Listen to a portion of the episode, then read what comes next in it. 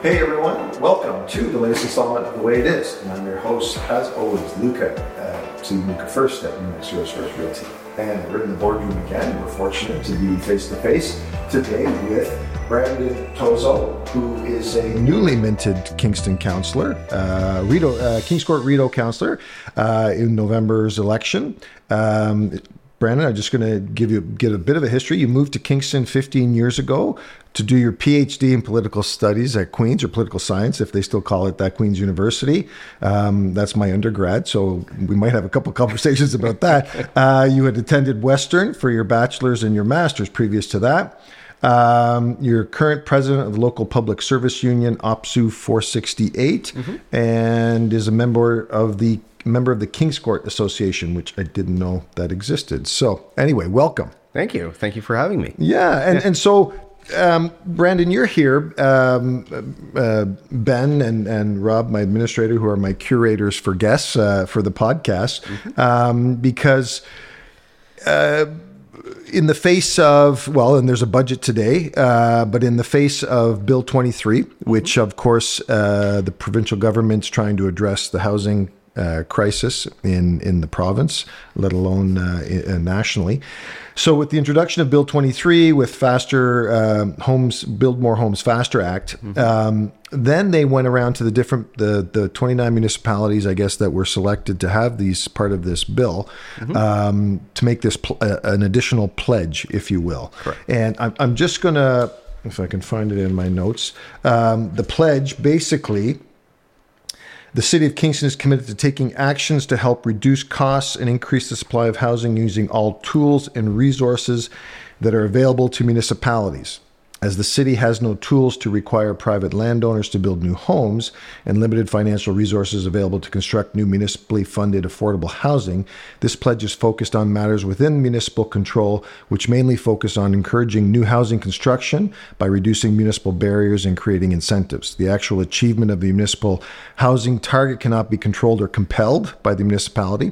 So, in addition to addressing matters within municipal control, the pledge also serves as a call to action for all stakeholders to collaborate, innovate, and help build new homes in the most cost effective manner possible. Now is the time to come forward and help build more homes. And so, your reaction to that, and I'll just give the soundbite.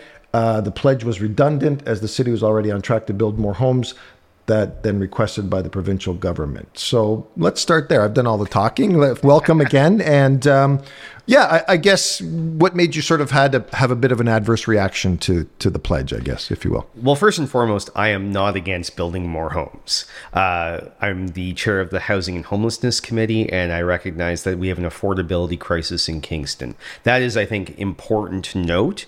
Um, I think context is important here, and the, sort of the nature of the relationship between the provincial government and municipalities is key to highlight. Um, since getting elected the province put in Bill C 23, the More Homes Built Faster Act, uh, and they had a 25 day window within which to confer with all stakeholders. The uh, AMO, the uh, Association for, for Municipalities of Ontario, did not get a chance to speak to the pr- province about a major change to development. Uh, the very first motion that I helped put forward with Councillor Cinanni, uh, he put it forward, I seconded it, was our opposition to Bill C 23. Mm-hmm. Kingston also has a homelessness crisis mm-hmm. uh, and a mental health and addiction crisis. We put forward a motion uh, with the mayor uh, t- asking the province for additional resources. Um, our opposition to Bill C 23, as well as other municipalities, wasn't heard. Our request for mental health and addiction supports wasn't heard. Then the province comes to us as a municipality and says, Well, did you know we have a housing and homelessness crisis? Mm. Yes. did you know we have an unaffordability crisis? Yes. Would you mind signing a pledge? And the day that that was put forward to council was also the day uh, Pink Shirt Day, the mm. anti bullying day. And something about that pledge just got under my skin. Mm-hmm. Mm-hmm. And I sort of looked at this relationship that we have with the province. And I think if we're going to deal with any crisis, we have to work collaboratively. we have to work with our provincial counterparts and our federal counterparts and say, we have a crisis. Mm-hmm. What can we do together? Dictates are not collaboration. What would have happened if we all would have said no to this pledge? What would have happened? Well, Bill C twenty three is still in existence. so- Exactly. They would have made us do it anyways. Right. That is not a collaborative relationship. So that got under my skin. And sometimes when a bill or a motion is put forward, it's not that you don't want to do the request, it's that you sometimes want to take a symbolic stance against what I thought was a bully. Mm-hmm. Mm-hmm. It was anti bullying day, mm-hmm. and I made it very clear that I think I need to send a message that this is not unanimously accepted, that some counselors are opposed to the imposition of this voluntaristic pledge. And I voted no. And I was very clear with my statement as to uh, I support housing, I support affordable housing. It would also be nice if the province put some money and some resources or some tools behind the recognition of this crisis for municipalities to help deal with it. Uh, so I took a symbolic stance against this and I voted against this motion. I wanted to stand up to the bully. I thought Yeah. it was the right thing to do. Well, I well, I applaud you for for take, stand, taking a stand on those principles for sure, uh, and and certainly, yeah. I mean, I don't think anyone, uh, no matter what political stripe you wear, is is um, is naive to think that uh, there isn't a housing crisis and that we need to build more homes, regardless. So certainly, no one was calling you out on on, on, on that uh, on that for sure. So, I mean, I'm going to backtrack a bit. Um, political studies major, obviously. So uh, that was your undergrad, your master's, and your PhD. Yes. Then, so yeah. In housing of all things.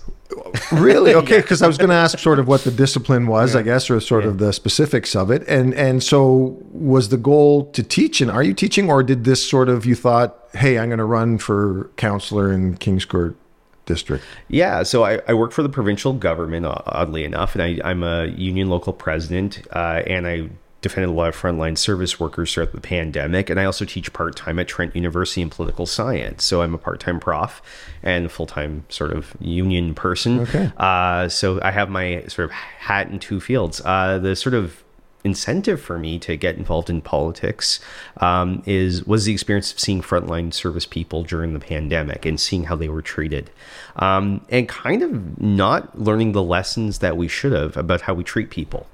Um, you know, I saw members of mine sacrifice deeply. I, there were some nurses in my local, and I saw how they were treated by this government and by um, many other governments. And it seemed like when we needed them, we called them heroes and then when we they were no longer needed they needed to go away. Yeah. and uh, that just that really just frustrated me and angered me. Um, i also felt like governments haven't been listening to people for a long period of time. And not that i think governments are unresponsive necessarily in, in a time of crisis but i think if we've learned anything from the past few years it's we need to value people again. We need to value the people who kept this province going uh, who kept this country going who are the nine to five and then the five to nine workers. We need to keep those people sort of front and center of, of our politics. Um, and that's really was the was the reason why I decided to put my name forward. It was just a frustration with it seemed like a disconnect between our political leaders and the actual people who got us through this crisis. Yeah. So, you know, Uh, Well, yeah. I mean, I've I've aired my my opinions on on uh, the politics and and those that operate in that world, uh, especially. I mean, it was it, it's been gross for a number of years, but it got exacerbated during the pandemic. And I find what I find galling, I guess, most of all, and, and you see, and, and Doug Ford was the epitome of it. He truly was. Was uh, Justin Trudeau close second because and, and I I'm a liberal normally uh, you know don't carry the card but I certainly Yeah. would vote normally tend to vote that way but um, just this blatant patronizing lip service to the sound bites Yeah. and to the it's so it's it's it's it's reactionary. It's not thought out. It's just placation. It's and it's treating the citizens and the citizenry basically as as sheep that just you know huddle along and follow along without any thought to anything. And and you know trust in us and all will be fine or whatever. So i certainly appreciate your sentiment there. Now you know i've had mayor patterson on several times. Uh, uh, I certainly like the cut of his jib, I guess, if that's a way to put it. Uh, I think he's well grounded enough, you know. I mean, I, I certainly not a volatile character, and he's certainly not one that he's not a lightning rod in the ground that's going to sort of create, you know, uh, animosity one side or the other. He's pretty even keel, uh, which is uh, never a bad thing, I suppose, in politics. But so he just recently had his regional mayoral meeting there, the inaugural one. Um, they talked about obviously all of these issues, housing and everything like that. Any comments on that, or how you feel how you feel about that, or if there do you, in your opinion, do you feel it was successful? Do you do you feel that you can comment on that? Yeah, uh, I'll comment more broadly on the leadership of Mayor Patterson. I have I'm new to council. So I've, I'm still like green, uh, uh, and I'm I'm learning the ropes, um, and I am uh, Mayor Patterson and I, I really appreciate his leadership. I think that he is a great head of council. He's fair in his rulings. Um, and the nice thing about council is our pol- the politics that we have are not that different. We are all living in Kingston. We all have the same problems. We often have different solutions to get there, but it's often not extreme. It's a matter of degrees. So even on areas where I would call it like a, it's a very collegial disagreement hmm. on areas where we don't agree. And that's been my experience so far on council. This isn't to say Mayor Patterson I don't agree on most things. We do. Um, but we're able to sort of create such a collegial environment where I kind of really see the other sides of things. Um, it's not with the same partisanship that exists at other levels of government where it's tribal. Mm-hmm. Um, the federal government, provincial government is you're doing something we hate it because we're of a different tribe than you. City council much works in a way where there's nothing forcing you to vote a certain way other than your conscience and your constituents. Um, and where if someone disagrees with you, it's often because their conscience is a certain way or their constituents are a certain way.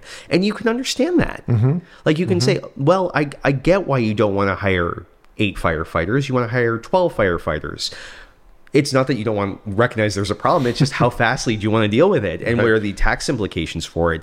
And i find a lot of the debates in council are because we don't we're not tied to that we have much more constructive arguments because we're it's not partisan it's on ideas it's on information and evidence and there are many ways lenses to view that. And i really appreciate mayor patterson's leadership and his experience. Like you know every he is able to guide council, I think, in a very reasonable way, even when you don't agree with him. Mm-hmm. And you know, he it never gets heated, and it's always like, you know, I always say when I disagree with somebody, um, I'm on the opposite side of my friend and colleague, counselor, you know, counselor Boehme or counselor Amos. Mm-hmm. You're still my friend, and you're still my colleague. I just don't agree with you, and that's a nice part of the, I'd say, the culture that the mayor has created on council. That's great. That's good. So, if you were in charge. I'll put the hat on you. but what I mean, obviously, you know, given Bill 23, uh, yep. we just we've just talked about, and you've just described sort of the the, the the, the pros and cons, I suppose, of it. Where do you think Kingston, I guess, sits right now? Do you think do you think we're achieving? Do you think we can do better in terms of what what Kingston's trying to do vis-a-vis housing? Like, mm-hmm. what's your what's your opinion on that? I think well, Kingston, we already have about eight thousand to ten thousand units in queue to get built. Yeah. So we're going to blow that. And and this is again one of my frustrations is we are already there. Like what the province is demanding, and this is you know talk about acuity. Um, they want us to build eight thousand homes. We've got ten thousand in queue. Mm-hmm. Like we're gonna do it. Yeah. Um, it's basically like the province going to you and saying, "Hey, I want you to breathe." please breathe. Pledge to breathe. Well, you're going to do it anyways, right? Um, there's also forces beyond our control that we can't like we can't force developers to develop we can't force you to build if you can't don't want to build if the uh, interest rates are too high or there's a labor shortage we can't control for that right um, there are certain things if i could change the legal framework, uh, I would put money into affordable housing and incentivize it. Yeah. Um, you know, the more financial resources we have to build affordable housing, the better it is for everybody. Um, the second thing I would do is there's a real problem in Kingston that a lot of our private land is privately held and it's just held for speculation. Let's tax it. Yeah. vacantly privately held lands, if you're just sitting on it hoping that the price increases, it's not being utilized. Right. You tax it so it incentivizes a developer to build or a landowner to build or sell it Right. because we are really in a shortage of good land in Kingston to build development. Um, that alone, I think, would free up a lot of land for development and to build housing. So, you know, put your money where your mouth is. The true testament of a government, at to your point earlier, is not lip service; it's where you put your money. Right, exactly, and and and you're absolutely right because it, it, it certainly doesn't speak to and and the term affordable housing is interpreted a few different ways, Yes, right? So yes. uh, because what's affordable for you may not be affordable for me, and and and and certainly for the majority, uh, you know, uh, housing is is just out of sight in terms of not only acquiring it to to live in, I mean, uh, but it's just finding reasonable accommodation to to, to move into, right? Uh, and and so and I, and you're absolutely right because I don't think there is enough and and and it's not just the the PCs in Ontario and the Liberals federally. I mean, this this dates back to governments over the last 20, 30 years, 40, 50 years that have Yeah. been asleep at the switch and not done and not had enough forethought. Not that you need them to be crystal ball readers, but at the end of the day, that's why you're in the positions you're in and you have experts around you and you surround yourself with all these experts. As someone at some point in time had to think that we should maybe start thinking about a, a, a population increase, an immigration increase, and everything like that. Because that's the other part of this. No one's even well now. It's it's been it's been around for a couple of years, and I've even talked to with clients about it. Um, but now it's finally starting to get some news news attention. Is this immigration Yep. problem that's happening Yep. now too? Right? Where what are we going to do with all the people that want to come to our shores or come to our country for a better life that are qualified that can, right? Um, any feel free to comment or have you have any thoughts? Yeah. or- So I like immigrants are a great contribution to our country. I'm uh, the son of an Italian immigrant, and uh, I I think that we need to create a welcoming environment for immigrants. However, we can't have 500,000 immigrants a year without having housing for them. Um, and again, I, I think the real failure here is the inability of governments to work together. Uh, you are right. This is a problem 40 years in the making. A CMHC, the Federal Housing Corporation, used to touch every single home in Canada. They used to ensure in the 1980s, before they got out of that, Yeah. we had one of the best housing stocks and most affordable housing stocks in the developed world. They downloaded it to the provinces. They got out of the business, and the provinces then download social housing to the municipalities with which have the least amount of resources. That's effectively saying we, we're not interested. So this is a problem 40 years in the making. Right. And you know, to your to your point, we have an economic need for immigration.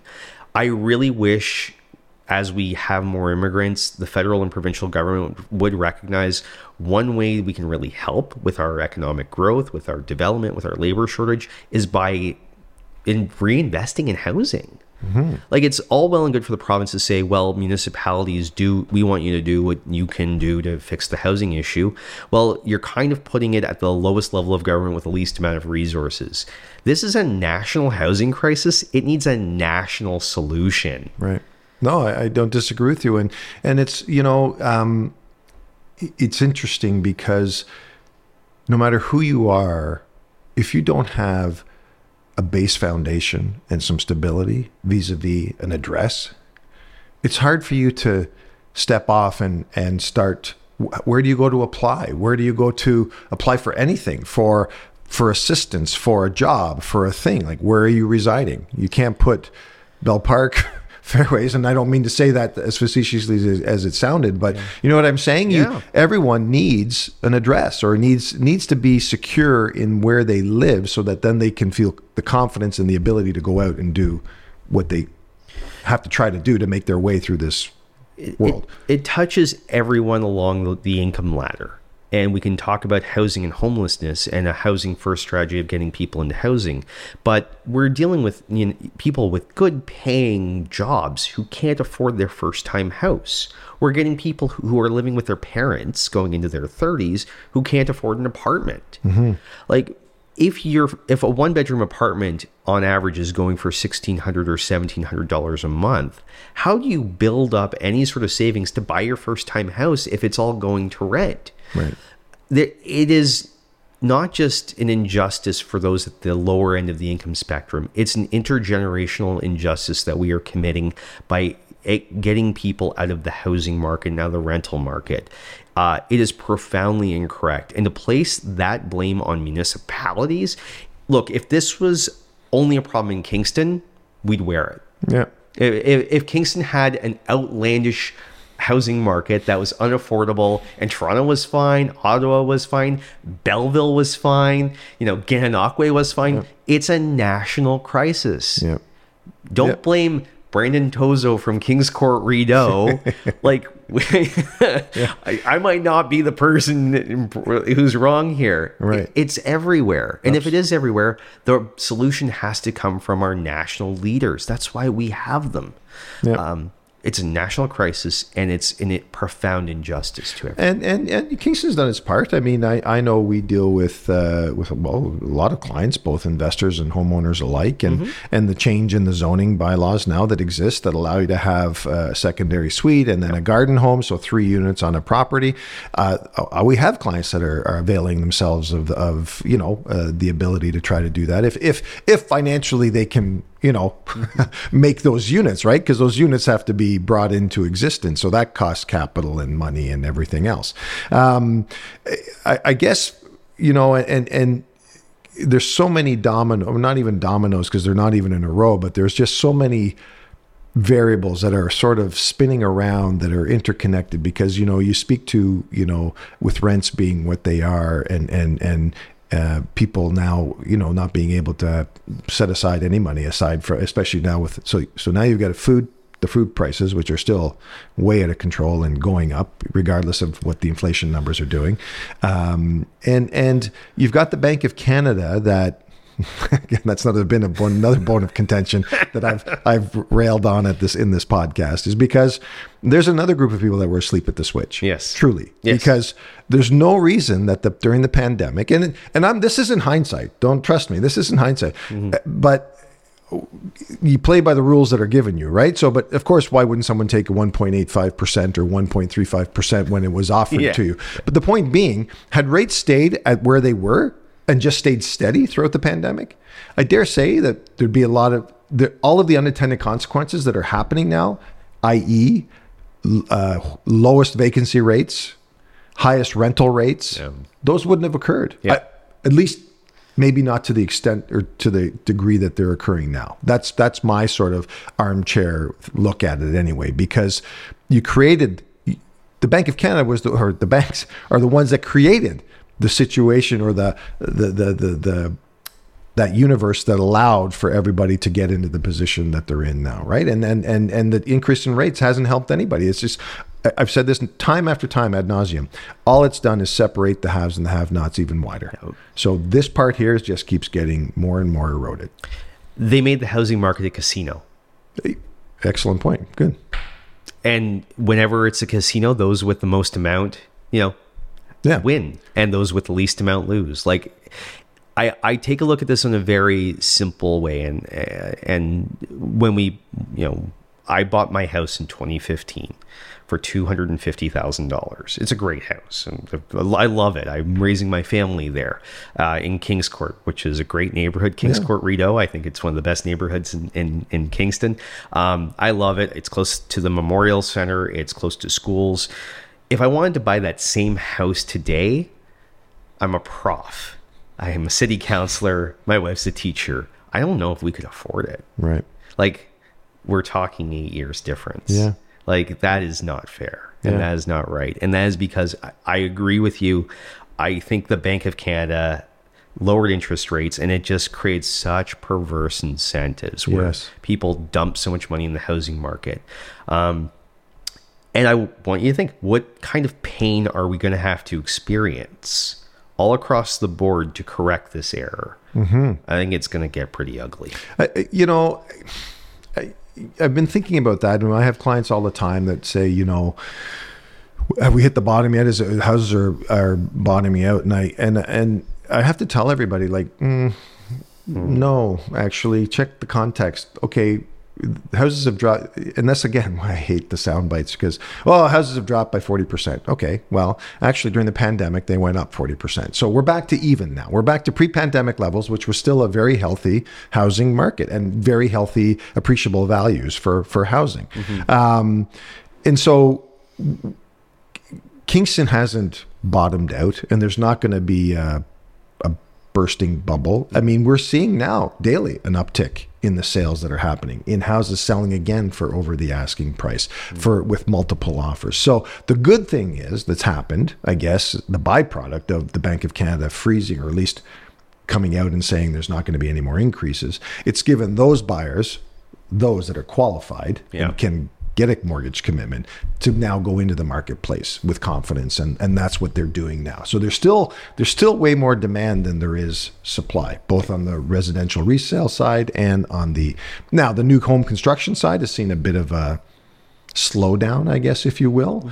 Um, and that just, I think, speaks to affordability again because every rate increase took those that were qualified at a certain level now aren't qualified anymore for that level. So they have to look elsewhere for other options and not the new home construction part of it. So and not that we're the pundits uh, that, that are going to solve everything. Uh, if only political science people all got together, they could solve all the world's problems. or make more make things worse. Things like worse. yeah, yeah, Um, yeah. Where I mean, and, and you're right. So Kingston does. Any hopes for the budget? Are you going to listen to the budget? Do you have any today. Yeah, yeah. Any thoughts on the budget? I, I mean, f- for housing, my I think my main priority, what I'm going to be looking for, is anything related to mental health and addiction issues because I housing is so. You're right. There's so many parts of this. There's interest rates. There's the federal government. There's the amount of investment they have. There's CMHC. There's requirements to loans. There's investment. There's labor markets for building. There's a lot of components there where the province is one one thing. I will look for are there going to be additional resources for those most in need in our society. Um, you know, this is where my my sort of center lefty sort of Sure. part comes out Yep.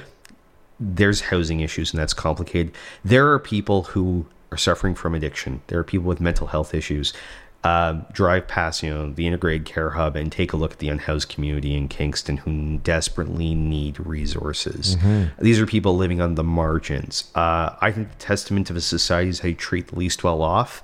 We need the province to be able to put some resources there there are people who are in such desperate need from this pandemic uh, who have really borne the brunt of it. I am really looking forward to, forward to additional resources and investments from the province in that area. Yeah, no, I, I agree with you. And actually, Mayor Patterson, uh, he was on Ontario Morning this morning talking about the his con- his mayoral conference and, and the budget and, and because Kingston declared uh, a state of emergency for mental health in January, right? Yeah. Uh, and so, um, and we're not alone, like you said. I mean, it, it's everywhere. You see it everywhere. Um, you know, you just have to go to any urban center and walk through their downtown core or walk around, and and and, and you can't escape those that are, you know, homeless or or, or at least uh, on the margins, like you say, and through no fault of their own. A lot of it, right? Because it stems from. Uh, whatever circumstances mental illness wh- you you name it right i mean so yeah no let's let's hope that uh, they do put their money where their mouth is this time around um I'll leave you with the last thought. I mean, I appreciate your time and and and sharing your uh, your opinions. Um, what what's uh, leave us on a positive, optimistic note. You're obviously you live in your in your ward and you're a fan of it. What uh, what what's something exciting coming up in your in your ward that you can talk about? Well, I, I, I think that there's a lot of really great things coming up uh, in in Kingscourt Rideau. Uh, we have two won- wonderful new schools, uh, Molly Brant and Kingston Secondary School, that have been reopened. Uh, one thing I always look forward to, which is just outside of my district, and I don't uh, I don't like highlighting the, the things outside the district, uh, is there is the Memorial Center, and so the market will be open again. That's a bit Yeah. south of the district. And another thing another thing I really love is the Rideau Heights Community Center. Yes. Um, in June, we will be hosting uh, a National Health and Fitness Day, um, and that will take part in with many partner groups in in the community, and that will be hosted there uh, June second. So that is something I'm really looking forward Awesome. to. Yeah. Uh, I have a great district, a dynamic district. Um, I deeply love it. I spent most of the past five months between you know June and October canvassing, and I got to meet thousands of my constituents. Uh, and every day I work very, very hard to make them proud, and they put a lot of trust in me. And I keep that in mind every time I'm on city council. I'm working for them every day. Awesome. Well, I appreciate that, and I appreciate what you do, and, and thank you so much for taking the time for being here. Thank Brandon. you for having me. This was a pleasure. okay.